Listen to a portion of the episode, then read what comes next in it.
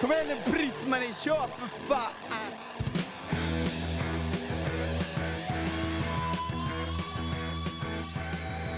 CM90.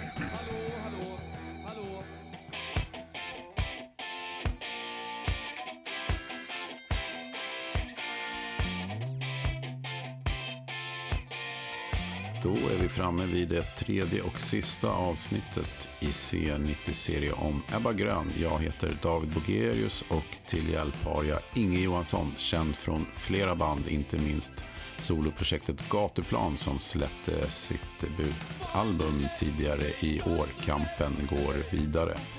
Missa inte del 1 och del 2 om Ebba Grön. Här i tredje avsnittet är vi framme vid 1982 och det sista albumet. Heter bara Ebba Grön.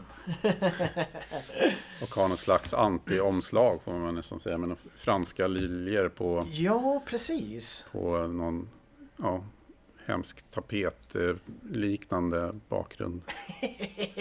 Ja, jag, jag tror att jag har försökt läsa in någon symbolik i det där. Mm. Men jag hittar det inte. Nej, Och så att på innersliven där de fotograferade i en spegel och så något samurajsvärd och grejer och jag vet inte. ja. Och en karta över, är det Stockholm? ja, ihopklippt lite märkligt sådär. Eh, Ja men det är väl det här lite situationistiska. Att man ska och man klipper sönder en karta över Paris och klistrar ihop det som man vill och så skapar man sig en alternativ verklighet. Ja, men jag tror, jag vet inte, jag, jag, alltså det är ju Den här skivan har ju inte samma status bland fansen som We're Only In It For The Drugs eller Kärlek och uppror eller singlarna. Och jag tror att det kan bero på att skivan saknar precision. Det är Mm. många bra låtar men det är inte ett paket. Alltså det är inte en, eh, en sammanhållen eh, koncept Nej. på det sättet. Och jag säger det, Stefan Grauman har bara spelat in en låt på den. Det är ju eh, Uppgång och fall. Mm. Resten är ju inspelade i Silent Studio, Ja, just som det. jag förstår det. Med eh, Tony Thorén från Eldkvarn. Ja, ja, Mm. precis. Och eh, vad heter han, Anders? Eh, Lind. mm. Eh, och, och det hörs ju också att här är man ju, om det tidigare var mycket Clash och sånt, så här kommer det in lite andra influenser, mer som ja, till och med Rolling Stones. Det är ju väldigt mycket Rolling Stones över den här skivan. Om du frågar mig, för mycket Rolling Stones. Mm. Men de har ju tagit med en till gitarrist också. Det är han, vad heter han? Micke Hagström. Ja, just det. Ja, Just det. stämmer. Och då får man ju också lite det här två gitarrer, menar Rolling Stones eh, två, två, två, rytmgitarrer som, som spelar mot varandra. Och mycket sax också är ju ännu mer. Ja, precis. Och det tog de ju med sig på turné sen. Mm. Eh, Claes Karlsson heter han som spelar och det är mycket Clarence Clemons stuk, eller hur? Som Ja, ja, Bruce ja. Springsteens eh, saxofonist. Eller E Street Band. Ja, Eh, så att det blir ju en ganska markant musikalisk skillnad. det blir det. Och jag kan... Jag undrar liksom om, om man var... Om man var liksom 16 när man hörde Kärlek och uppror. Och så är man liksom 17-18 när den här kommer. Det händer ju inte så mycket med en själv de år. Ja, det händer ju en hel jävla del. Men liksom det är ändå ganska formativa år. Och så kommer den här skivan. Jag undrar hur människor förhöll sig till det. Det var nog ganska... Ja, vad ska man säga? Nu hittar jag bara på. Men jag, jag tyckte ju att den... Jag har alltid tyckt om den här plattan. Men jag tycker att den är... Den har inte samma identitet och samma precision som de tidigare skivorna. Men jag menar, låten... Alltså, den öppnar ju med Flyktsoda och det tycker Mm. jag är en av de bästa Ebba Grön-låtarna. Faktiskt. Och där är det lite typiskt att som det är med en del flera låtar, eh, även när det gäller Imperiet sen och när, vi snackar Thåström och så, men som Flyktsoda finns ju en fantastisk version eh, på Youtube när Thåström spelar solo ihop med Eldkvarn från Cirkus Broadway. Ja, den har jag hört. Den är jättebra. Och där är, lyfts låten mycket högre tycker jag. Det är en gammal punklåt som heter Flyktsoda. Som kan få eld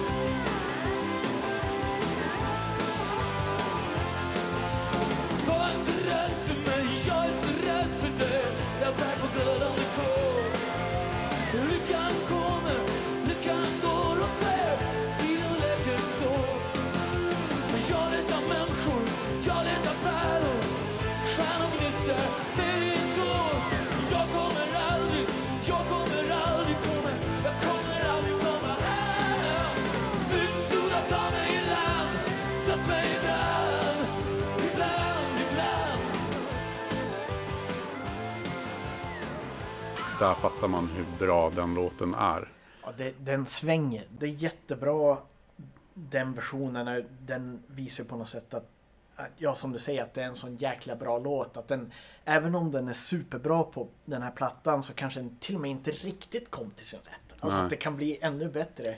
Och det är en sån här låt som jag Alltså, det var ju någon som sa till mig att flyktsoda, att det är ordet, att det är ett annat ord för narkotika. Men eh, ja, ja, det vet jag inget om. Jag, men Känns mer som brännvin. Ja, jag liksom ja, kanske det är. Mm. Jag har, det är en sån här låt som har följt med mig väldigt mycket. Just det här eh, idén om att leva i det här rotlösa tillvaron. Jag har varit på många turnéer i mitt liv och så har jag varit på sådana här du vet, turnéer som är fem sex veckor och man spelar liksom sex dagar i veckan och ny stad varje dag. Man, man lever i turnébussen och på spelställen. Och den här låten har för mig blivit lite soundtrack till det liksom att du vet, jag kommer aldrig komma hem och det är så jäkla okej. Alltså det här är bra. Bara att bara det här nomadlivet på något sätt. Jag tycker låten fångar det. Och den är, ja men som vi säger innan att det är ju som vi sa innan så är det ju en Rolling Stones väldigt mycket fast bättre tycker jag. Lyssna på Beatles, säg grejer det. The Who, Small Faces, det är bra. Rolling Stones, inte bra. Och, och, så- nej, och jag blir så, så arg. Och och Flyktsoda är som en svensk Rolling Stones. Fast Ebba Grön, ni var bättre än Rolling Stones. Nu har jag fått, fått det sagt. Ja. Och det är viktigt att jag får säga det. För att jag, jag kan inte mer Rolling Stones. Men jag älskar Ebba Gröns försök att vara Rolling Stones. Ja, men det börjar ju bra med flyktsoda och även uppgång och fall då, som är, där är ju också en väldigt stor skillnad på hur Ebba låter mot tidigare. Ja,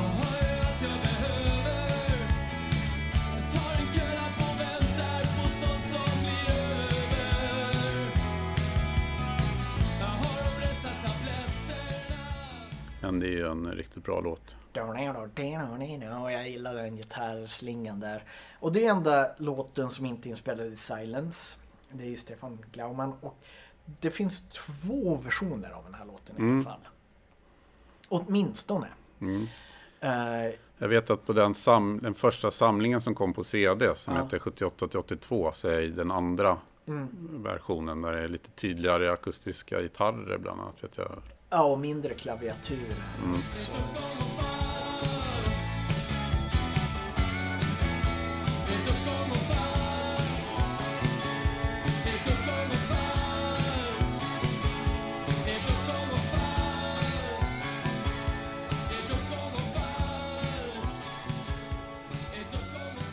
Men det är en jävligt fin låt faktiskt.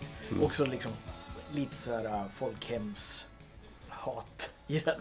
Ja. Och eh, jag hör ju en hel del liksom eh, Ja men också lite av det här Stones influerar i den här uh, fast bättre. Och efter den har vi ju en av Ebbas absolut bästa låtar. Heroinister och kontorister. Ja. Det är väl den låten som är mest kärlek och uppror på den här skivan. Tycker jag. Ja. Den skulle ha kunnat vara med Ja. på Kärlek och uppror. Jag river en stad. Det har lite samma här äh, energiska körerna och attacken.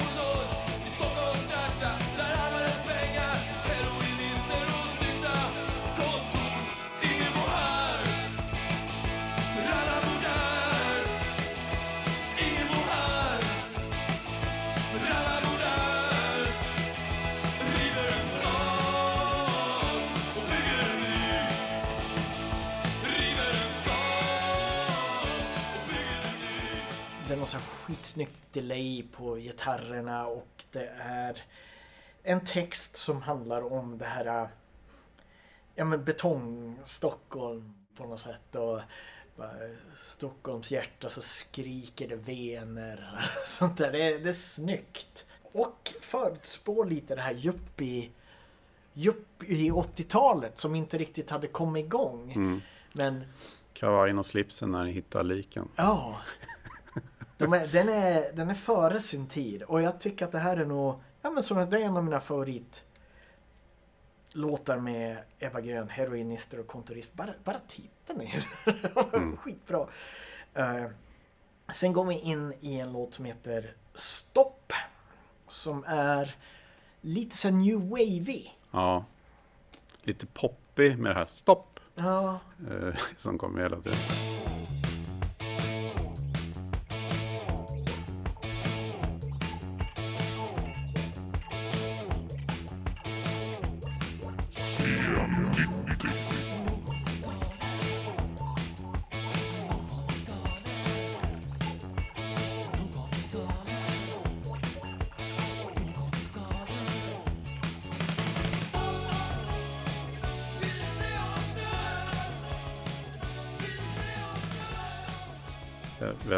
För att vara Ebba i alla fall. väldigt på. Jag skulle kunna höra den här låten med typ Blondie.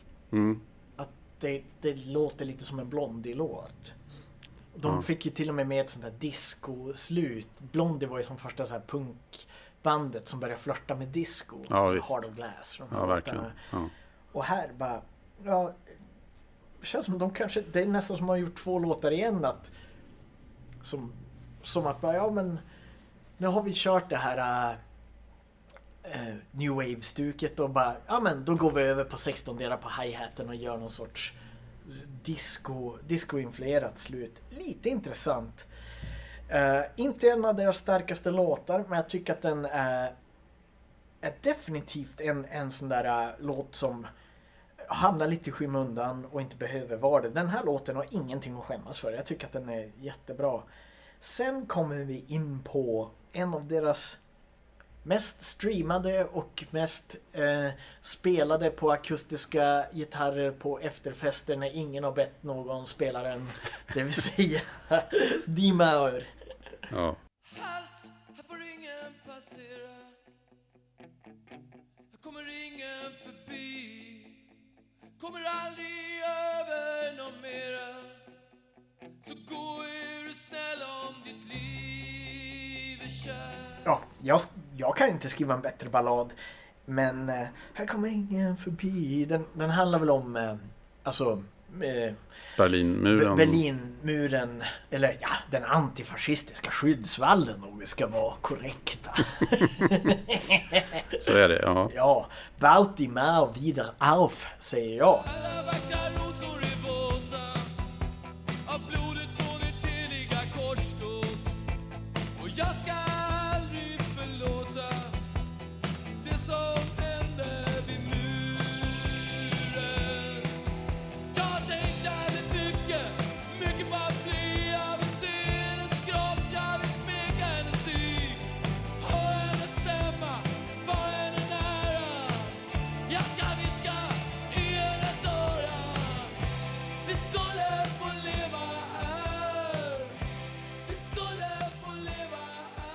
Nej men eh, det, det är ju en extremt eh, emotionell och pretentiös låt. Ja, Det är sådär s- kulsprutor på syntar. ja just det. Just det. Alltså det låter som så laserpistoler typ. Och eh, Bruce Springsteen saxofon. Alla vackra rosor är våta av blodet från ditt heliga korståg. Ja, Det är tonårsromantik alltså. Det är, ja, och kanske lite därför den har blivit så populär också. ja, ja. Och eh, jag kanske, eller kanske inte, har under min resa på Västbanken skrivit just det på muren vid en checkpoint. Det, det är en sån här låt som är så... Den har ju blivit som så mycket allmängods att, Mm. att det nästan inte ens känns som en Ebba Grön-låt längre. Nej, exakt. Utan det är, den tillhör liksom Rebell-Robert. Ja. faktiskt. I Slussens tunnelbana. Ja. Ja. Sen är det sista låten på Ja, A-sidan. Sen kommer ju B-sidan som... men lite Det- svagare. Den är lite svagare. lite vad... Ja, om man, om man... Om det här hade varit en singel så ja, det här är B-sidan. Ja, Och exakt. det är B-sidan med besked. Mm. Men den öppnar alla fall med... Är det Musketör. Musketör som är första låten?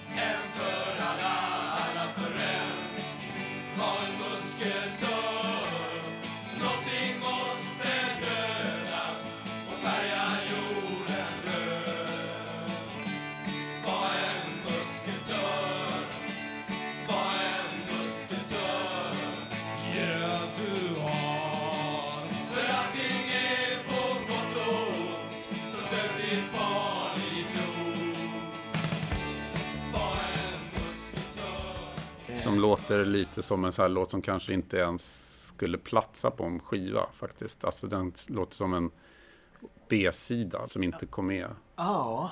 Det känns, någonstans fanns det en bra idé och lite catchy refräng och sådär. Men det blev inte så bra. Eller hur? Nej, och är det Stry som sjunger här eller är det Fjodor? Eh, det är svårt att höra men Jag jag, tror att jag det är det inte båda som... Det är lite växelsång där kanske. Kanske det är. Men jag, nej, jag tycker också det är jättesvårt att höra. Och bara en sån sak. Det ska inte vara det Ebba Grön. Det är ganska tydligt. Eller som vi pratade om förra avsnittet där när vi pratade om att när man var ung så reflekterar man inte över att det var två sångare. För Mm. tidigt så lät ju Thåström och Fjodor, de, de sjunger väldigt likadant. Men här är det... Jag vet inte om det är kanske tonarten den går men jag tycker inte att någon av deras röster kommer Nej. fram riktigt. Men den är ju väldigt akustiskt driven. Det är lite så här folkrocklåt nästan. Mm. Eh, friskt vågat, hälften vunnet. Eh, så vi går vidare på... Och nu kan vi snacka upp ditt Stones-hat igen här. För Het choklad med refräng Hot chocolate, kiss my throat. Den är väldigt Stonesy. Ja, hurra.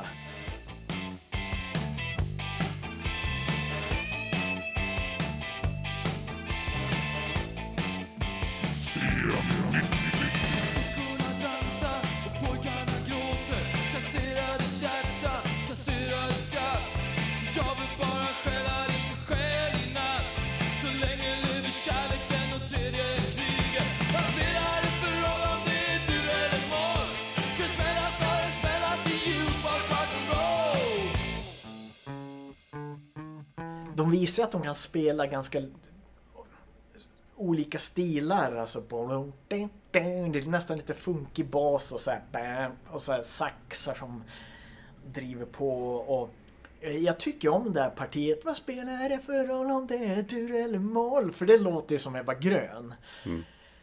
Men sen är det ju så låt de ju som de där förhatliga britterna som, som borde ha lagt av för länge sedan.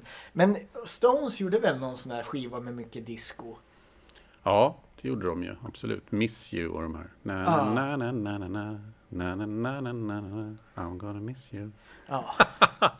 Jag ser hur ingen börjar digga direkt. Peter skulle aldrig ha gjort det. Okej, vi kan gå vidare till låten Handgranat Ge sig totalt. totalt. Ja. Ja just det, den heter Handgranat... Punkt, punkt, punkt, ge sig totalt.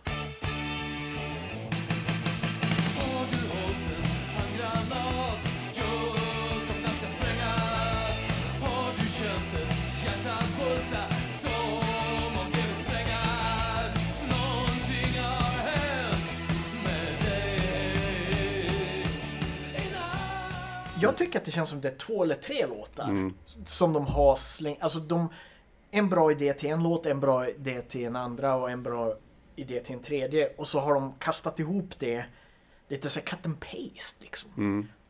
Att det finns... Nu spränger de här alltså. Ja, just det. Det börjar vara dags. River en stad, bygger en ny. Ja, det är farligt att sitta för nära Slussen. Precis. Jag vet, så jag vet för mycket om Slussen. det var en rondell i Stockholm som inte fungerar. Så blev det en riksnyhet. Ja, eh, men... Eh, Ja, men jag håller med dig där att det, den är spretig och eh, ja, Det är ju kanske en av deras minst kända låtar också. Ja, Av en anledning. och det... Texten tycker jag också är, känns lite så här äh, ihoprafsad. Ja, Mm. men det, det är identitetskris i Ebba jag, jag tror att den här... Några av de här låtarna som, vi, som är på den här skivan är ju liksom hade kommit till sin rätt på den första Imperiet-skivan, alltså på Rasera, för den känns ju som en, en fjärde Ebba Grön-skiva på något sätt. Absolut. Eh, lite det här att vi blir vuxna i våran rock'n'roll Mm. på något sätt. Exakt, exakt. Eh, Men det fortsätter ju också på, alltså det blir ingen höjning direkt i kvaliteten tycker jag i näst sista låten där. Och, kärlek är stark. ja, som är väl väldigt mycket en stry skapelse och vilket gör att man inte fick någon så här, vad, vad bra att han kom med i bandet. För att det är en ganska trist låt ju. Kärlek är stark, kärlek är stark. Blir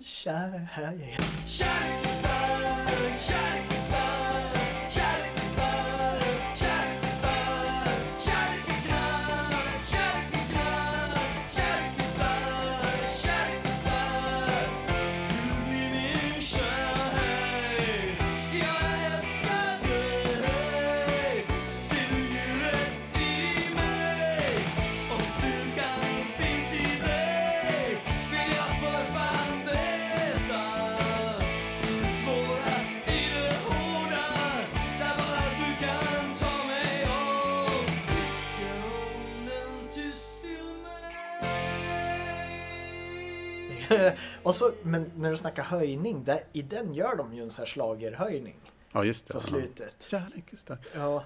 Jag vet inte om det är, billigaste trick. Den här låten kan dra åt helvete. Nej. jag vet inte om det är ironiskt men de sjunger så här. Jag älskar dig, vill du bli min tjej? Alltså, Jävlar vad de tappar fart här på sida B. Ja. Alltså. Och jag vet, vi, vem är jag att säga att Ebba Grön inte håller... Alltså du vet, jag väl aldrig gjort någonting som ens är i närheten av... nej men man måste ju jämföra det också med det de har gjort på något sätt. Ja. Tycker jag. Då, då måste man ju säga att det här är betydligt sämre. Alltså. Ja men absolut. Det är väldigt mycket sämre. Och inte jätteförvånande att det är liksom ett band i upplösning. nej. Och det fanns låtar så det räckte liksom till sida A men sen börjar det sina och då finns inte inspirationen. Nej, och jag tänker också så här, de tittar till sina hjältar och så här, antingen lägger man av som Sex Pistols gjorde, de gjorde en LP och ett soundtrack och sen borta liksom. Mm. Eller så utvecklas man som The Clash eller Stiff Little Fingers. Och, och, och Clash hade ju det musikaliska kunnandet att, att kunna utvecklas och, och, och kompetensen och pengarna. Att, du vet, Ja men vi åker till Jamaica och så gör vi så här, du vet, Sandinista och spelar in, släpper en skiva, tre LP. Tre LPR. Ja men du vet så här, med varenda idé vi har bara slänger vi in. Och det här är väl lite som deras Sandinistas på något sätt. Mm. Eh, men resultatet blev kanske inte lika... Man får ju lite samma känsla som att man sitter och lyssnar på tre LP-skivor men det är bara en B-sida. Mm. Lite så är det tyvärr. Men vi kommer ju faktiskt till sista låten här. eh, Titta på TV. Ja.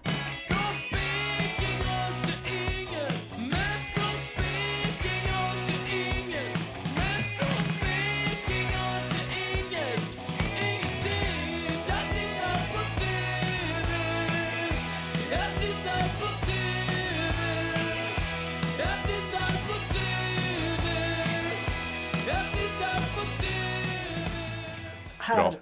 avslutar man med flaggan i topp. Ja. Det är ju en av deras bästa låtar. Helt klart. ja. Och bara egentligen bryggan är ju en refräng. Det är så jävligt bra låt. Alltså stark och, och så mycket känsla och så mycket... Ja men just det här betraktande ögat på något sätt. Hur han tittar på TV och upplever att det, det är inte den, den sanna bilden av världen man får liksom. Och, Moskva tror inte ett dugg på tårar. Och, alltså det är, ja det är så snyggt. Det, det är, Lite men- som så här Asta och Nils-Bertil, TVn var Ja. min enda vän. ja nej, det, nu snackar vi. vi kanske får göra nästa podd någon gång för Ja, det är klart. också ett sånt där band som jag som jag kan prata ganska obehindrat om eh, och som har betytt otroligt mycket för mig. Jag, jag tror jag vill fortfarande bli som Asta Kask när jag blir stor. Psykiskt instabil. ja, det, det har jag passerat redan. det har jag uppnått. Men nej, den här låten är ju så jättebra. Och så den här fantastiska faden i slutet. Och så fadar man tillbaka. Som också är en sån här ganska studiogrej som inte, som inte kanske så många punkband ska göra. Nej. Och att de lägger in den där fotbollskören där. Vi håller på RAF, F, ja. Rå- Rågsvedalliansens förening. Jajamän. De var ju fotbollshuliganer de här människorna. Och Det var ju en av varje Stockholmslag också, vilket är kul. Om vi är inne på fotboll.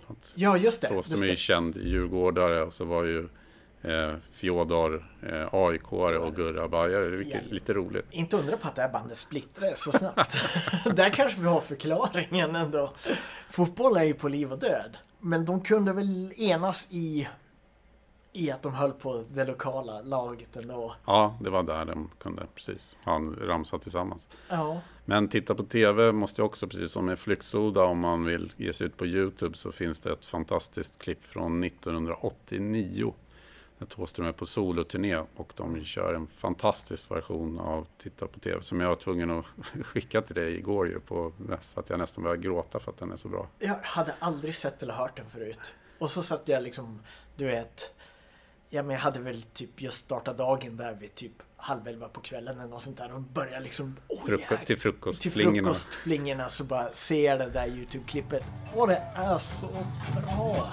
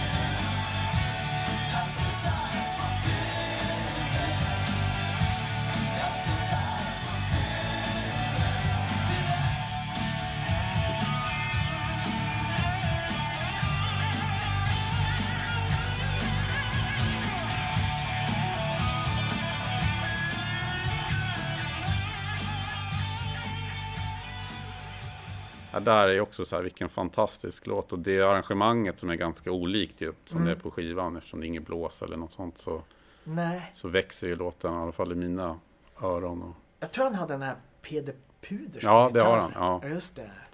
ja, otroligt det- snyggt. Ja, jäklar vad bra det är. För de skalar ner låten Ja, till något sånt här som man egentligen hör Thåström göra i, Ja. nu senaste 10-15 åren av sin karriär.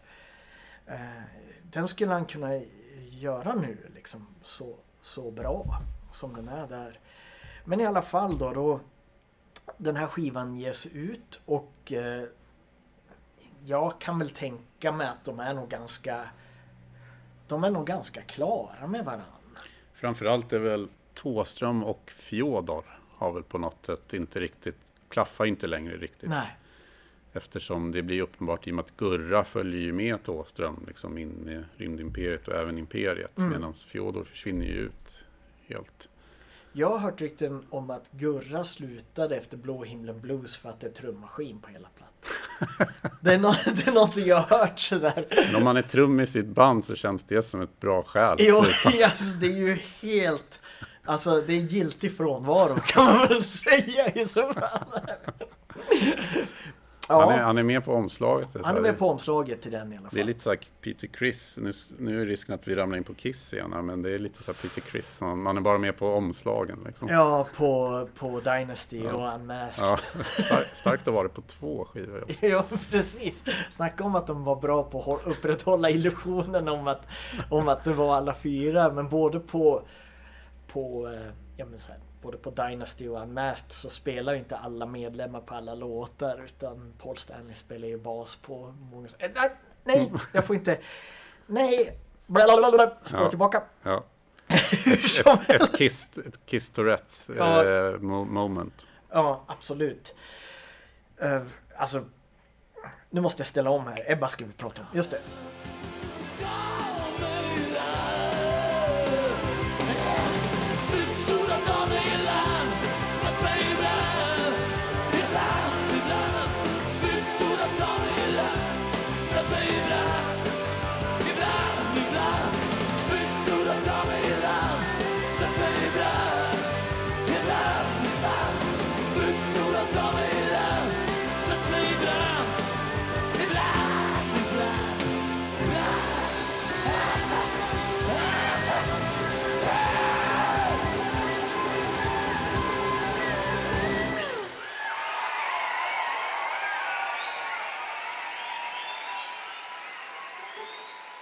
Glömde kanske prata om att när de spelar in sista plattan så spelar de ju in Happy och så spelar de in Born to be Wild som senare hamnar på samlade singlar Steppenwolf. i Steppenwolf. Ja. Och Som mest känd väl från Easy Rider-filmen va? Ja, precis.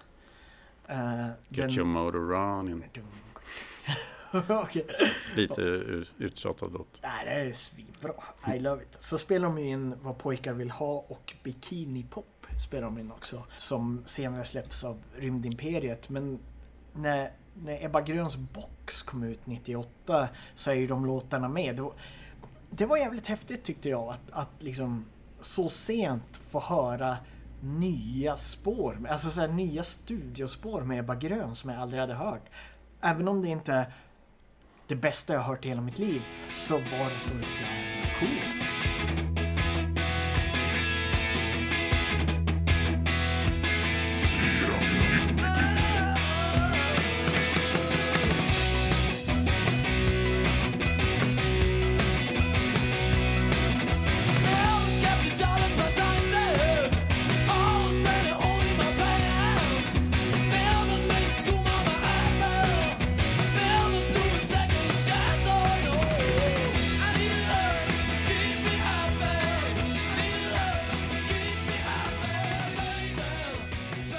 Turnerar ju efter Ja, släppet av Ebba Grön. Eh, de gör ganska mycket gig. Eh, 82 gör de väl 56 spelningar. Det, man måste komma ihåg det. Och det är ju Skandinavien. Och det, då är det väldigt mycket gig på ett år. Och eh, de spelar, de åker till Finland i juli 82 och så gör de ju de gör två gig i Finland och det är ganska coolt för att på ett gig så spelar de med Emma Nominen och ett gig så spelar de med Hurriganes. Så att liksom gräddan av finsk musik spelar de med. Jag tycker att det är... Alltså, vad skulle inte jag ha gjort för att få vara på en konsert med Emma Nominen och Ebba Grön? Mm. E- Emma Grön. blir det Där har du ju turnéaffischen. Ja, ja, absolut. Eller med Ebba Grön och, och Hurriganes. Mm. Eh, och, för det, det är ett sånt där... äh, det, ja, Finlands Dr. Feelgood typ sådär. Mm. Med- Ragg, raggar eh, rock. Ett Raggarband. Och, Mm. och det enda... Du vet rock, eller så här rock'n'roll-poliser, man får inte... Trummisar får ju inte sjunga lead. Nej. Förutom om man heter Remu Altonen och Mm. sjunger lead och spelar trummor i Hurriganes. Ja, de spelar med dem i alla fall. Och Stry är med och så tar de med, de har ju sax med på den här turnén också. Mm. I, eh, I bandet. Jag vet inte om det är mer blås än sax. Men, Nej. Nej, men det hör man ju på liveinspelningarna. Mm. Det är absolut det med. Så att och det, det är väl han Per Hägglund Ja, som senare är, kommer med i Imperiet och, Ja. och spelar en roll där. Eh, Allt sax. ja, precis. Och det passar ju bra om man spelar ska också. Det är bra. Eh, de släpper ju den här Ebba the Movie, eller Johan Donner heter han. Som, den har premiär 1982 också. Mm. Jag vet inte om den går på biograferna eller om det är en SVT-grej. Där har jag väldigt dålig koll faktiskt. Mm. Nej, jag vet inte heller om den. Men jag tror att den gick på tv ganska tidigt i alla Ja. fall. Efter att den var klar. Så. Ja, den är... Jag kommer ihåg, jag hyrde den på biblioteket. Eller lånade den på biblioteket när jag gick i gymnasiet tror jag. Och även då så tyckte jag att den var, den var svår, den är rörig. Mm. Den, den är inte klippt så jäkla bra. Men Nej. det är ju sjukt coolt att se liksom Ebba och Dag Vag ute på turné ihop liksom. Och hela det här äh, när de sitter på tunnelbanan och de filmar ut liksom Högdalen. Man ser de här siluetterna av höghusen och så. Det är precis så här alltså. de- De klippen ser ju ut som Ebba Grön låter. Det tycker Mm. jag är riktigt coolt. Men den kom ut i en kortare version sen som heter så Hardcore Edition. Något sånt. På DVD då är det ju båda versionerna. alla fall. Jag kanske ska se om den. Det är ett tag sedan jag såg Ebba the Movie. Ja men de gör ju den här sista turnén 82 och släpper fi- filmen kommer väl ungefär samtidigt. Och jag tänker också att då har de ändå Ja men 78 kommer, alltså det är fyra år som är så pass intensiva. Så jag tror att de har nått någon form av en, Alltså att de hade en bränntid som band som unga Alltså de, det är ju liksom Förutom Gurra då så är det ju för, Fjodor och Thåström så är de ju Det är liksom mellan 20 och 25 liksom. Det är det spannet. Det är en väldigt identitetsskapande tid då man har extremt mycket idéer och kreativitet och utlopp och man vill säga jävligt mycket. Och de får ju göra det. Så att jag tror att det är ganska naturligt för dem att packa ihop det och speciellt eftersom, som jag har förstått det, så tappade ju Fjodor och Thåström den där kemin de hade Mm. haft Mm. förut. Och sen började ju Thåström och Stry skriva mer ihop för Rymdimperiet och Imperiet. Men det är ju faktiskt inget konstigt för band som håller på längre än Ebba Grön. Så, så brukar ju låtskrivardynamik eh, förflyttas mellan olika medlemmar. Alltså, det finns ju jättemånga exempel på det, hur många exempel som helst.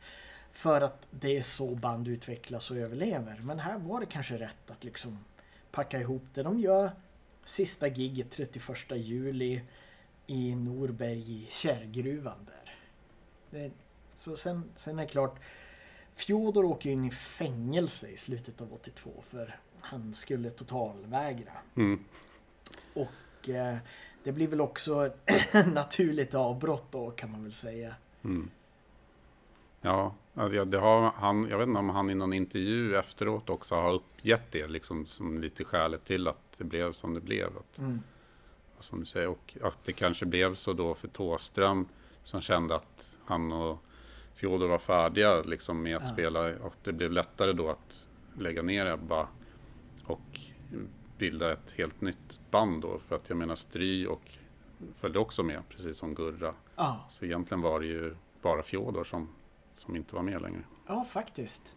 Och det är ju lite därför den här första Imperiet-LPn på något sätt är som en fortsättning på sista Ebba Grön-skivan. Det, Ja. det är väldigt mycket parallell.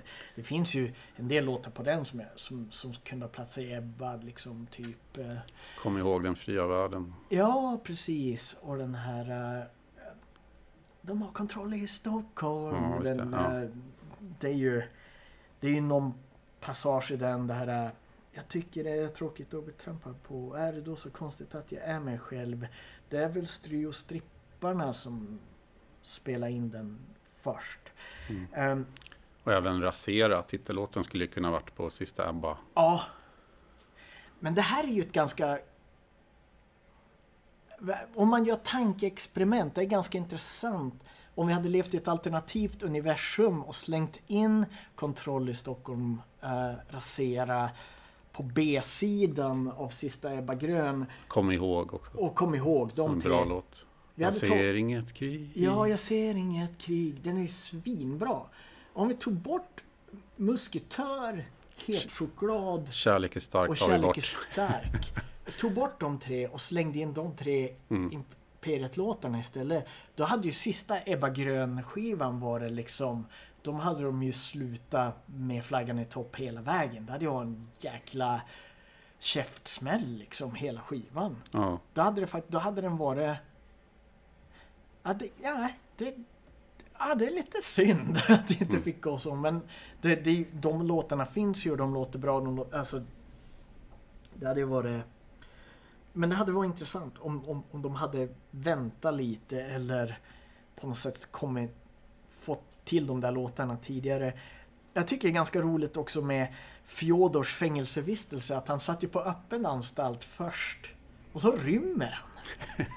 För att få sitta på i ett riktigt fängelse för att göra sig en, en erfarenhet liksom. Okej. Det, det är en form av logik som som jag inte skulle, eh, du vet, eh, applicera på ett fängelsestraff. Men sån är Fjodor. Och jag tror också att, som du pratar om, att de var färdiga med varandra.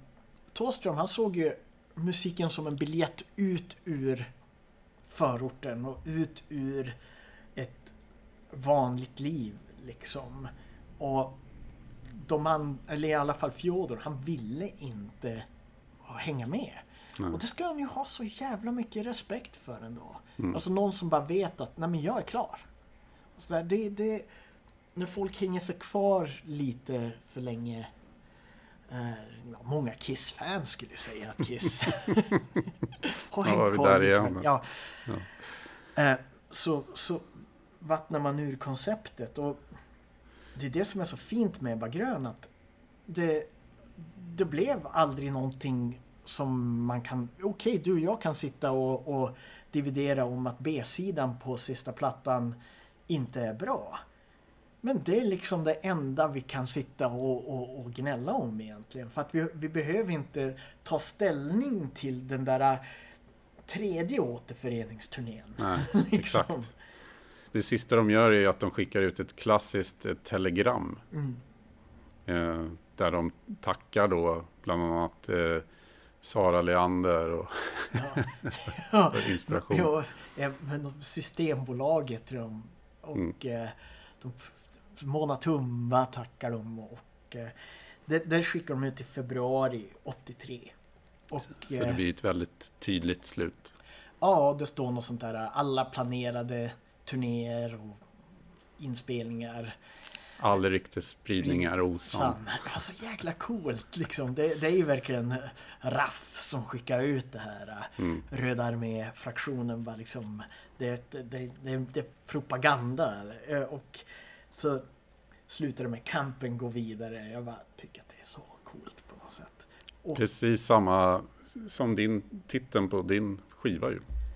ja, det förfaller sig så att min skiva heter det. Eller gatuplan. Ja, med gatuplan.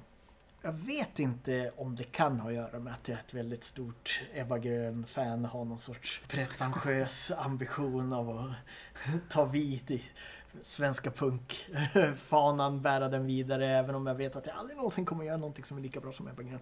Men i alla fall att, att jag är väldigt influerad av dem i min musik, absolut, och alltid varit. Eh, men det pratar vi om en annan gång. Eh, 1983 släpper man också den här samlade singlar, den svarta plattan. Vi har den. Ja, eh, vart tog den vägen? Du la den. Här. Ja, där.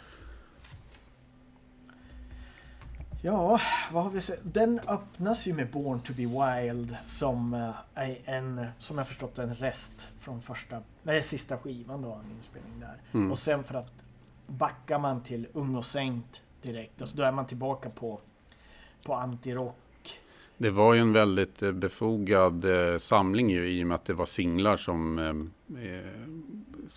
ja, i- ja, inte hade varit med på några album som den består av och eh, som redan då var ju svår att få tag på såklart. Och, eh, så det är ju ingen best of utan det är just precis vad de eh, den heter samlade singlar och då är det ju inte, alltså eh, hade det varit ett vanligt band, Mm. vanligare band så hade ju säkert 800 grader till exempel varit en singel. Men Ebba Grön är Ebba Grön. Ja, De gör det precis. på sitt sätt. Och det här är ju som du säger, det är ju det är ingen greatest hits. Även om Staten och kapitalet och Ung och kåt är med Mm, så är det ju ändå... De hade ju kunnat göra en dubbel-LP och plocka med 800 grader, We're only... in- Det, det, Mm. det här händer ju senare liksom. Men, Ja. men, men de... Och jag vet inte om det är de som bestämmer sig för att göra det här eller om det är Mistlur skivbolaget som tänker att vi har ju den här kassakon mm. och varför inte liksom. Men den är ju... är ju- Pröjsa inte mer än mediumpris. Nej, just det. Det får man väl inte göra då. Eh, Ja, men snyggt omslag, enkelt men ja, lite så här. eh, det är 80-tal. mm, omslaget är väldigt 80-tal, men det här eh, svart med vit text, det, det är också det är 80-tals hardcore, Mm. tycker jag. Alltså, det är ju crass och discharge och sådär. Så att det, det passar ju i skivsamlingen väldigt, väldigt bra. Men eh, det ser ut som att det är liksom målat med fingrar eller någonting. Att, eh, mm, Eh, ja, det, det är inte som... Men collaget på innersleeven är ju väldigt häftigt för att när du och jag tittade på det här innan vi, innan vi poddade så sa ju du att det var ju första bilderna man såg på Ebba Grön. ja i alla fall liksom lite fler och så. Att det var ju väldigt, man hade ju bara sett de väldigt sparsmakade som var liksom på skivorna innan. Ja, du var imponerad av den där bilden från, den, från en, en av deras lägenheter där och alla öl de hade druckit. jo precis. så sitter Thåström och har en sån där, en sån där Pripsback över huvudet. Och, och så de ser... Jag är mest imponerad av... Jag älskar såna här bandbilder där folk garvar. Mm, Alltså typ hela 80-talet, alla bilder på Metallica så garvar de och dricker öl. ja. Alltså jag tycker att det är så jävla coolt för att det verkar som att de gillar varandra väldigt mycket och har kul ihop. Mm. Den där kemin liksom. Och den finns på den där bilden när de sitter där. Definitivt. Jag bara, vi är ett gäng kompisar som sitter i en lägenhet och bara har kul. Liksom det, den, den här bilden säger lika mycket om bandet som den här bilden här där det är två som står i hög hatt och spelar gitarr och sjunger och svettas och så är det ett kravallstaket och folk faller över och det är sån här Det är så otroligt packat. ja, Det ser livsfarligt ut. det ser helt livsfarligt ut. Men båda de bilderna på något sätt få- fångar vad Ebba, Ebba Grön är och, eller var.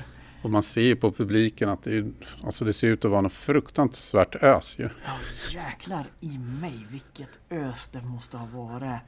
Och det ser, alltså alla de jag känner som såg Ebba Grön då det begav sig säger att det var ju, det var ju så bra också. Um, jag tyckte det var så roligt, eller jag tycker det är roligt i retroperspektiv, att, retrospekt att, att när jag var tonåring och lyssnade på Ebba Grön eh, när jag gick i högstadiet och så, och så såg man lite bilder på dem. Jag trodde ju att de var vuxna. Alltså, det var... Fast de är, de är ju väldigt unga. Det, jag tror det är för att Thåström, han är ju så här äh, rockstjärna... Vad, vad säger Pre-cut rockstjärna. Alltså han, han har alltid sett ut som en rockstjärna och Mm. kommer alltid se ut som en rockstjärna. Det är Men- naturligt på något sätt. Ja, han är... Eh, han är jo, han ska ju inte göra något annat än att fronta ett band. Men de andra två var så sjukt svårt att liksom åldersbestämma när man ser. För att det är lite så här... eh, Ja, men, hå- hårlinjer som man börjar krypa lite bakåt Mm. och lite så här... eh, Ja men det finns inga direkta subkulturella uttryck på många... eh, Ja, det är någon avklippt t-shirt liksom. Det är ganska ordinärt. Liksom. Ja, ser ut som vanliga snubbar liksom. Mm. Och jag tror att det... Ja, sen, sen blir det lite med uppknäppta skjortor och grejer. Men, men de, de ser ju väldigt... Ja, det, det, det här är ju innan nitar och svart läder och tuppkammar kom in i bilden. Liksom. Det, det kom ju lite senare. Um, men ja, jag, jag kommer ihåg att jag, jag tyckte de var väldigt svåra att alltså, åldersbestämma. De kunde vara lite någonstans mellan 20 och 40 typ sådär. Nu, nu, ser jag, ju, nu, nu ser jag ju att de är unga killar. Men, men då när jag var yngre än dem så, så var det ett väldigt vuxet intrycket de gav mig. Men sen så, alltså ibland ser de ju så cool ut som man kan dö. Jag, alltså, Thåström på varenda bild. Men sen Gurra när han går omkring i Ebba the Movie med basker och den där uppdragna skinnjackan. Han ser ju ut som han är med i The Clash eller Bader Meinhof. Mm. Och, och, du vet de här runda solbrillorna. Han, han, ser ju helt rå ut. Och, och, han har sån... Han, han får ju inte tillräckligt mycket cred för jag tycker han är ju, han är ju Tommy Ramone i bandet. Han är limmet. Och det låter tråkigt kanske, men alla band behöver det där. Den där balansen och mellan de här två, två kreativa galningarna som Thåström och Fjodor på som säkert var värsta idésprutorna och säkert väldigt så här ah, hade, du vet, slängde ur sig idéer och, och, och sen måste man ha någon som är lite en utslagsröst. Så Göran går omkring och har så jäkla... Han är ju några år äldre men han, han, han har som en integritet och auktoritet i sitt uttryck som jag tycker är, är, är imponerande. Och eh, han, han pratas det inte nog om. Jag, jag fattar det som Fjodor är ju lite en legend i sig själv för att han, han blev aldrig gammal för folk. Han var ung och arg mm. och sen slutade han. Det är lite coolt på sitt sätt. Mm. Och eh, Thåström blev ju Sveriges liksom under lång tid enda rockstjärna som vi faktiskt har haft på något sätt. Och, och fortsatte att vara göra bra grejer hela vägen. Liksom. Och långt senare kom ju, kan tänka mig att Ebba-medlemmarna själva inte var så inblandade, så kom ju på CD eh, en, eh, som är mer som en greatest hits, den här mm. Ebba Grann 78 till 82. Och den eh, kom 1987 faktiskt redan. Ja, och det var ju då när CDn började slå igenom och ta över. Och, eh, och den är ju mer, definitivt, det är en best of. Det är låtar från alla ja. skivorna och ganska många av singlarna. Ja absolut, och det var första gången jag hörde den här andra versionen av Uppgång och fall. När mm. kom. Och det är ju en av de mest, jag kommer ihåg år efter år i Ginsa-katalogen så var det den mest sålda CD-skivan. Mm, den måste ha sålt väldigt bra. Jag har ju läst att den sålde mellan 200 och 300 000 ex. Mm. Det skulle inte förvåna mig Nej. om det är mer. För alla hade ju den där. Och jag kommer ihåg att, att eh, bookletten i den är så tjock. För mm. det är mm. mycket bilder och, och lite text och så lite citat och lite sådär. Ja men den är snyggt gjord, innehållsrik. Ja. Men, men, men bookletten i, i, i, för det var så dual case på scenen. Ja, pajar hela tiden. Pajar hela Alltså svårt att hitta den i fint skick. Alltså. så det var lite av en besvikelse att den gick sönder, du vet, dagen efter att man hade köpt den. Men äh, det är väl säkert en Ebba-platta som har sålt mest. Mm. Helt okej okay samling. Det är en del låtar jag tycker saknas som typ Hat och blod och sådär. Men, ja. men den är ändå klart godkänd urval på. Ja, de, de korrigerar ju det sen 2005 när den där dubbel-CDn, samlingen kom. Mm. Som faktiskt är en bättre samling. Plus att den är remasterad. För att på CD-skivor från 80-talet låter ju inte så bra. Nej, det är bara överfört ja. Mm. Ja, de kunde som inte mastra CD-skivor på samma sätt. Eh, som CD-skivor nu låter ju hur bra som helst. Uh, jag, jag, jag köper ju till och med så här reissues på CDs på 70-tals, typ jag har ju köpt mycket så här Black Sabbath och Motörhead på CD och så här, för nu, nu låter egentligen de där CD-skivorna bra. Även om jag är en vinylsamlare så, mm. så nu, jag köpte faktiskt den här samlingen med Bagrön. Eh, Dubbel-CDn, helt klart värt att ha. Men vi kan komma till den lite senare för att ja, 87 så, så släpper de, släpps ju den här samlingen och det är väl efter att Imperiet har lagt eller Imperiet slutet av 88 kanske. Det är väl sista turnén är väl 88. Jag har, det, Mm. Deras tidslinje är lite luddigare för mig. Du har Jo. sett Imperiet? Mm, 87, ja. Fan vad fett. ja.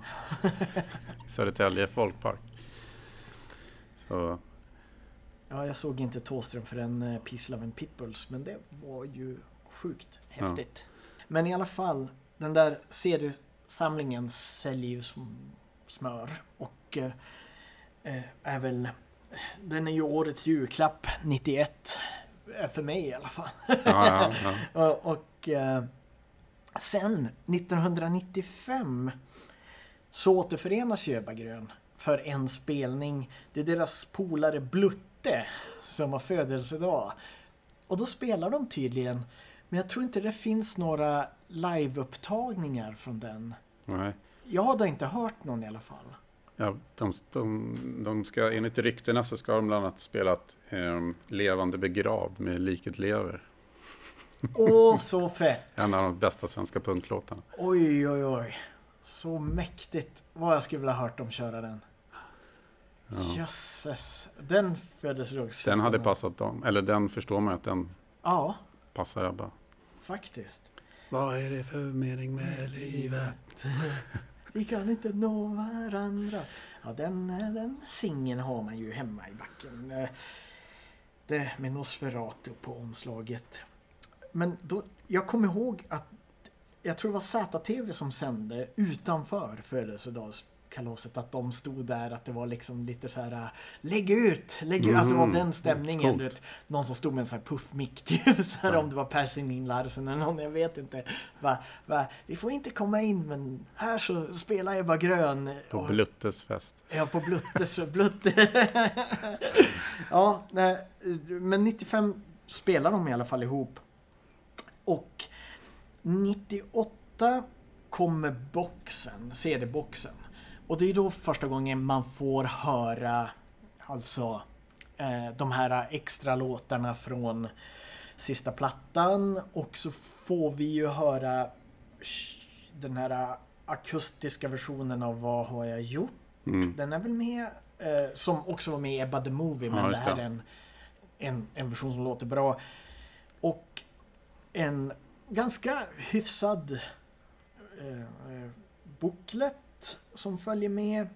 Och så följer det också med eh, live-CDn. 98 släpps ju live-LPn som Mm. vi, Som, vi håller i här. som bara heter... Den heter Live. Grön Live. Ja. Eh, Den har ju återsläppts också, jag tror det var 2013 när de andra plattorna återsläpptes på vinyl. Eh, Men här, där är en från 98. Det är 18 låtar. Och de, det är ju inte en konsert, Nej. utan det är ihopklippt. B-sidan är två konserter. Det är ju 1980 och 82 på Huskvarna Folkets Park. Där har jag spelat faktiskt. Kolla. Och så är det från Ros- Rockslagsfestivalen i Karlshamn. B-sidan. Men A-sidan är ett riffraff. Det är lite Ultrahuset. Det är lite Kulturama, Bellevueparken, Folkets Park. Ja, där är också Huskvarna. Just det. Mm. Det var en bra inspelning tydligen. Men den här skivan Jag lyssnade på den igår kväll för att jag vart som bara så här, ja men Jag har inte lyssnat på den här på typ 10 år. Så bara kom jag på att det låter som en upphottad bootleg. Det är Mm. ganska Ganska skitigt och ganska vilt. Men det är liksom mastrat och det låter snyggt. Och jag tror att det här är lite som en en live-souvenir på något sätt som, som för alla de som såg dem live. För det är stökigt och det är det är inte en studio, många livealbum är ju studiokonstruktioner. Men det här är ju verkligen upptaget live för man hör att här sprang säkert någon in i någon och oj, där glömmer Thåström en textrad och, och såna, och det är ju ingenting, och det säger jag ju inte för att dissa eller kritisera utan det är mer som att man är med om någonting unikt.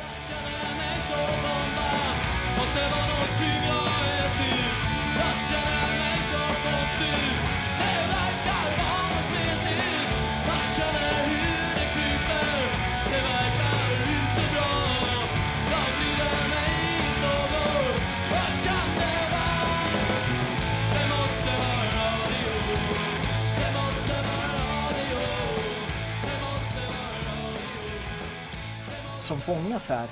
Oj, här står det ju faktiskt att de hade både trumpet och sax live.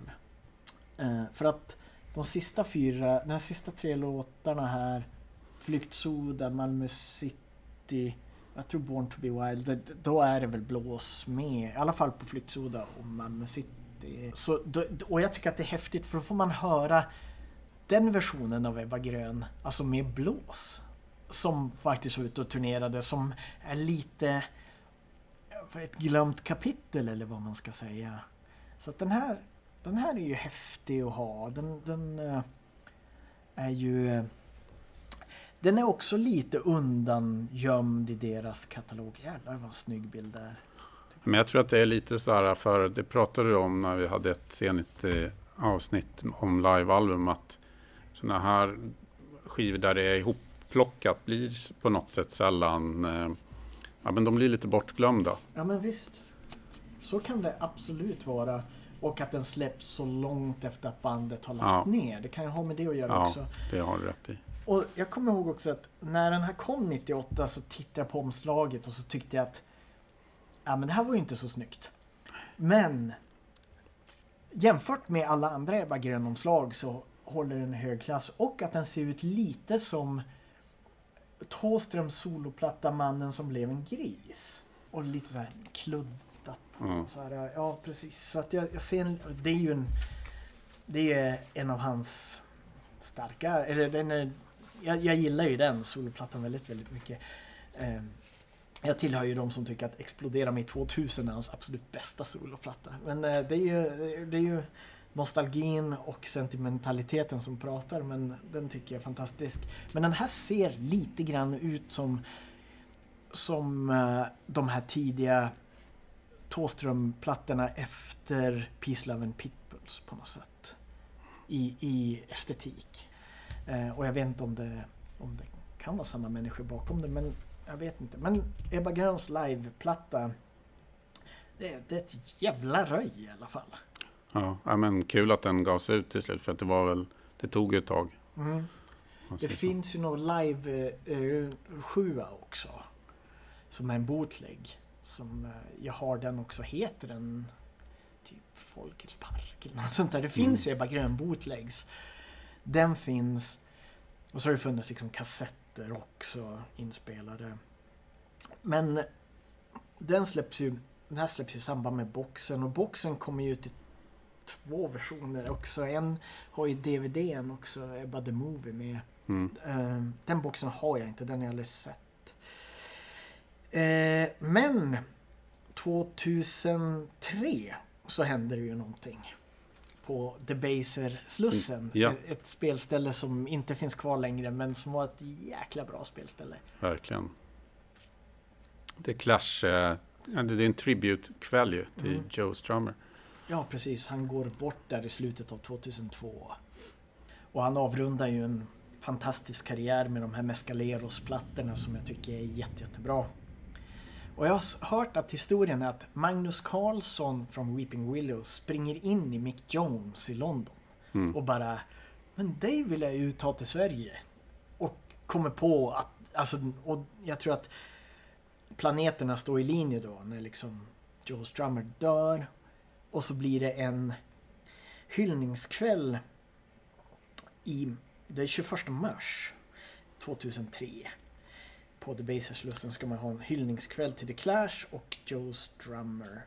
Eh, och eh, det är en ganska häftig kväll. Jag, eh, speciellt Infinite Mass gjorde ett starkt intryck på This mig. is Radio Clash. Ja. Ja, Ja, jag var ju där, jag hade turen att få komma in. Ja, jag var också där hade turen för att komma in. Det måste ha varit det, det mest åtråvärda gigget i Stockholm det året på något sätt. Jag vet inte. På många år nästan. Ja.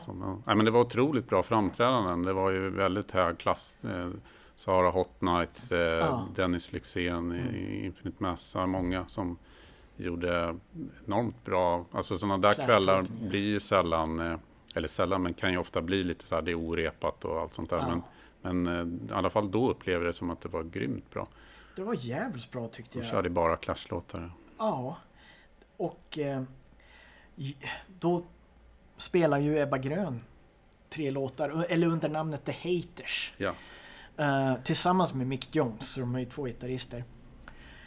Så, och innan vi går in på deras spelning så vill jag berätta min historia om, om den här kvällen. För jag, jag bodde i Umeå då.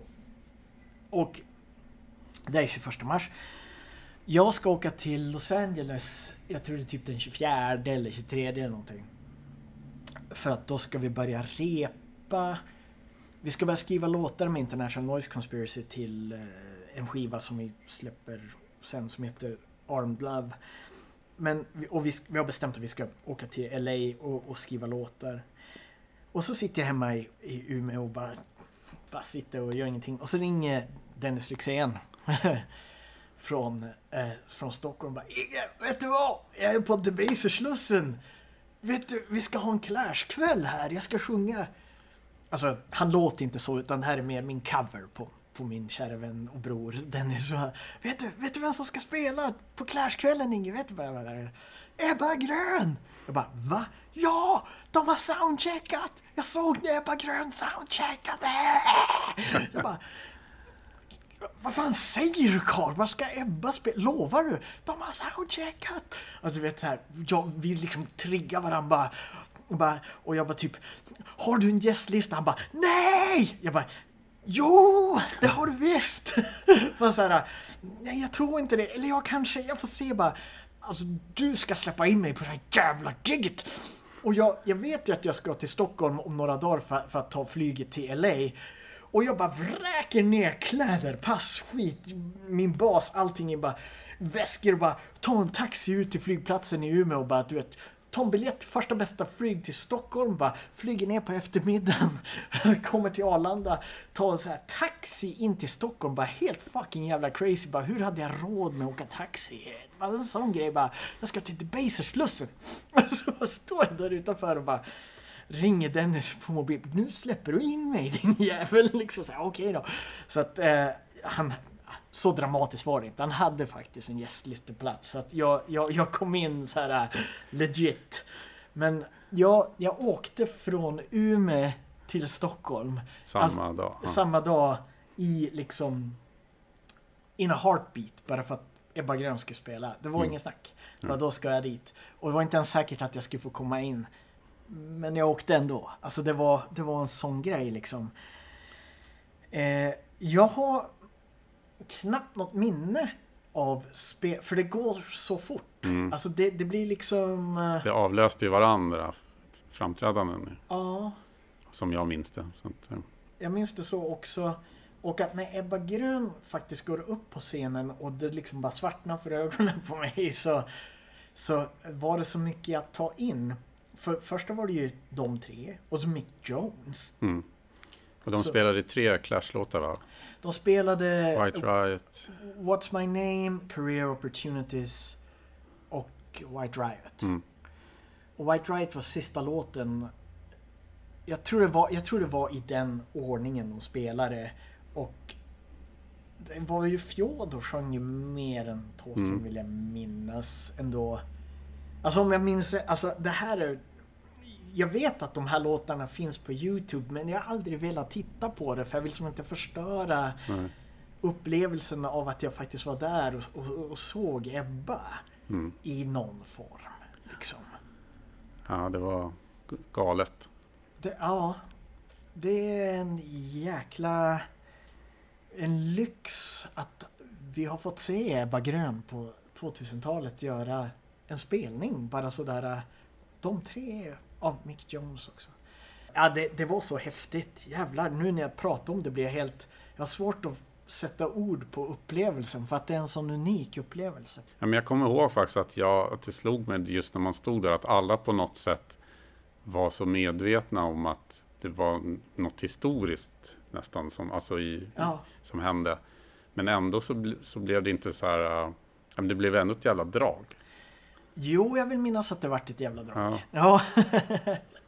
Vi- Vilket det lätt blir när man, när man lyssnar på Ebba Grön. Det, det är ju ett jävla Nej, men för annars kan det nästan bli som så här att då var det väl inte lika utbrett kanske att folk skulle så här, det var säkert folk som höll upp, jag kommer inte ihåg riktigt, höll upp telefoner och sådär, men annars kan det nästan bli som att det är mer så här, ja, nu är jag med om någonting och då ger man sig inte hän på samma sätt. Förstår du vad jag Nej. menar? Att då står man bara så här, oj vad coolt det här är istället för att, och då brukar det inte bli lika bra drag. Nej, och det var ju bara skitnödigt branschfolk där också som du och jag. Liksom så här. Alltså det var ju bara alltså, här människor som normalt sett står ganska långt bak Mm. i, en, i en lokal. Med en liksom- öl. Ja, dragit upp skinnjackan, alltså Mm. hela vägen. Liksom. Så- Men alla vi gick ju bananas när det här hände. Jag tyckte det var, det var, det var häftigt att se. För det var, det var ju, vad heter det, invites only tror jag på det här. De släppte nog inga biljetter för Nej. allmänheten till det här gigget. Eh, och att, ja men du vet, jag, jag hade ju bara flax liksom. Jag är ju som bara någon jäkla nobody som jag hade en kompis som sjöng. Som Mm. jag typ hotade. att eh, annars, eh, nej det gjorde jag inte. Det var ju en rolig grej där som jag nämnde för dig tidigare där, men eh, jag träffade ju Kents trummis då när Kent, då var ju Kent fortfarande in aktion eh, eh, i baren på den här kvällen. Och eh, började prata medan vi väntade på att få beställa bara sådär. Och då sa han, fan vilken tur att inte vi är med och spelar ikväll. Jaha, så här, vadå då? Och vad fan skulle vi ha spelat? En jävla Depeche Mode-låt eller? Jag har inget ont om Kent. Men Marcus det, var, det, var, det var lite pricken över i att säga en sån grej faktiskt. Det är en skön eh, självdistans i det Ja. uttalandet tycker jag. Faktiskt. Ja, de hade passat bättre på en uh, Depeche Mode tributekväll Eller ja, eller Imperiet. Jag vet inte. Men, eh, men i alla fall. Ja, det var en otroligt häftig häftig eh, konsert, häftig upplevelse, häftig allting. Och, och jag märker det på mig själv att det var så pass mycket känslointryck. Att jag har lite svårt att sortera den här kvällen och prata om den och minnas den kronologiskt för att det var så spännande och det var så förlösande och det var så mycket, mycket att ta in. Så att det är... Jag var helt nykter men jag kommer inte ihåg. Man kan säga så här. Ebba Gröns återförening 21 mars 2003. Jag minns inget av den men jag kommer aldrig att glömma den. Men hade du velat att de hade dragit en Ebba-låt också? Eller hade det sabbat? Jag, jag vet inte. jag, jag vet Jag är kluven också. Ja, det, det är ett kul tankeexperiment. Men då hade det säkert hållit sig. Ehm, men Infinite Mass var bäst tyckte jag. De gjorde This is Radio Mass. Ja, just det. Ja. The Mass. The Mass. The Infinite Jävlar vad Mass. bra det var. Ja, de är ju, de är ju kanon. Och sen hände ju inte så mycket förrän 2005 då den här Greatest Hits-skivan faktiskt kommer. Samlingen som är remasterad. Dubbel-CD. Och då får man ju med liksom heroinister och kontorister äntligen på en, en Best of. Mm. Och jag tycker att ah, det är svårt att prata om så här samlingar och grejer nu Mm. när, när, när musik streamas och eh, man gör sina egna spellistor och sådär. Men den, den är en riktigt bra representation av, av Ebba Grön. Ehm, den, den, den finns alltid att köpa på ICA Maxi. Alltså du vet där de har där de har DVDs och, och filmer där strax före utgången och så är det en röd prislapp där det står en för 59, två för 99. Så kan man köpa den av typ så här Ove Bästa så här, för 99 spänn och så får man en hel kväll. Liksom så här. Det, det, det, ja, men jo, för den står alltid där. Mhm. Alltså om, om du går på ICA Maxi och så bläddrar bland få CD-skivorna då kommer du hitta den här s- dubbelsamlingen. Jag vet inte hur mycket den har sålt men, men den är snygg. Den är Alltså den låter jäkligt bra, mastrad riktigt bra och eh, den representerar bandet. Eh, och det är en sån där... Det, det är nog den sista Ebba Grön... Nej förresten. Jag måste... Jo, det är den sista Ebba Grön plattan jag köpte. Alltså jag köpte den ganska nyligen. Och det var typ på ICA Maxi jag köpte den. Um, för att 2013 återutger de alla plattorna på vinyl igen. Fast färgade vinyler. Jag tog ju med mig ett par här. Ja, just det. Kärlek och uppror i... Kärlek. Kärlek och uppror, här har vi den. Den är röd vinyl, genomskinlig. Eller är Ja, typ genomskinlig. ja, inte riktigt. Nej, den är nog bara röd vinyl. Mm. Eller bara, bara, men den är ju skitsnygg. Och så har de åter... Eh, alltså de, de ser väldigt autentiska ut, de här eh, utgåvorna med, med liksom... Ja men här är bokletten. Ja, just det. Det är exakt samma. Exakt samma. Vi skulle kunna förväxla den med din liksom. Ja. Ja, visst är det så. Ja, de har gjort ett otroligt bra jobb med de här återutgåvorna på vinyl. Eh, De ger ut första We're Only In It For Drugs är på grön vinyl och eh, Kärlek i uppror röd. Eh, Ebba grön den är på vit. Samlade singlar är på är den också på vit eller genomskinlig vinyl. Liven är på grå tror jag. Så det, det finns en, en se, alltså Ebbas plattor kom, släpptes igen 2013 och det på något sätt så var, har, var det lite under radarn för mig. Mm. Eller någonting. Jag, jag köpte dem alltså samband med att de kom ut igen. Men det kändes som att det slogs aldrig på stora trumman och, och att de skulle återutges på vinyl. Det var någonting... Hade det att göra med att den här samlingen Tyst för fan kom ut ungefär då också? Eller? Ja, det kanske... Ja, ja. Där Honningbarn är, är ja, bäst. ja, det är vi överens om. Det är vi överens om.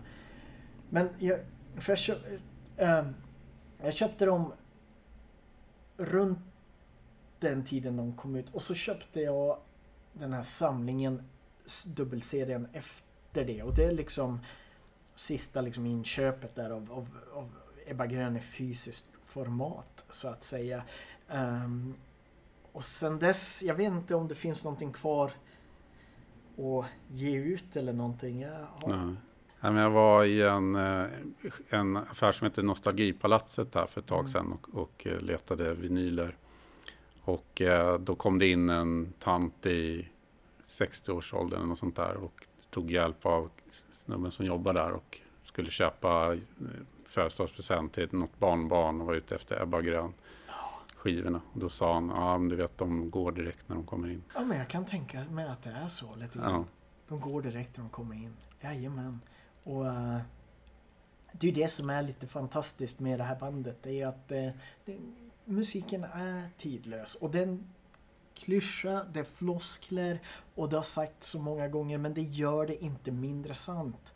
Det här är tidlös musik. Och den kommer, den kommer att stå sig väldigt, väldigt bra. Som vi pratade om innan att när Kärlek och uppror kommer ut 81. Det är 40 år sedan. Och backar man bandet från Kärlek och uppror då är det, är det andra världskriget. Det, du vet, har precis liksom mm. brutit ut. Eller, 40 ja, år innan det. Ja, Ja. precis. och det finns ju ingenting av musik från 1941 som var re relevant för någon av Ebberna, kan jag tänka. Alltså det är Mm. min fantasi. Men för kids idag så är, är den här, alltså de som upp, gillar punk och gillar musik med gitarrer och gillar rockmusik så tror jag att den här skivan den, den står sig nog väldigt bra. Och plus att det handlar ju om att, vara ung. Liksom hela deras Fortsätt att vara rebell. Fortsätt att vara dig själv, fortsätt att vara rebell. Ska vi knyta ihop säcken där kanske? Ja, det tycker jag låter som en bra avslutning. Ja. Men stort tack Inge, det har varit ett rent nöje att snacka Ebba Grön med dig. Tack ska du ha David. Jag har haft sjukt kul att prata Ebba Grön med dig. Då säger vi hej och eh, ha det så bra. Hej hej.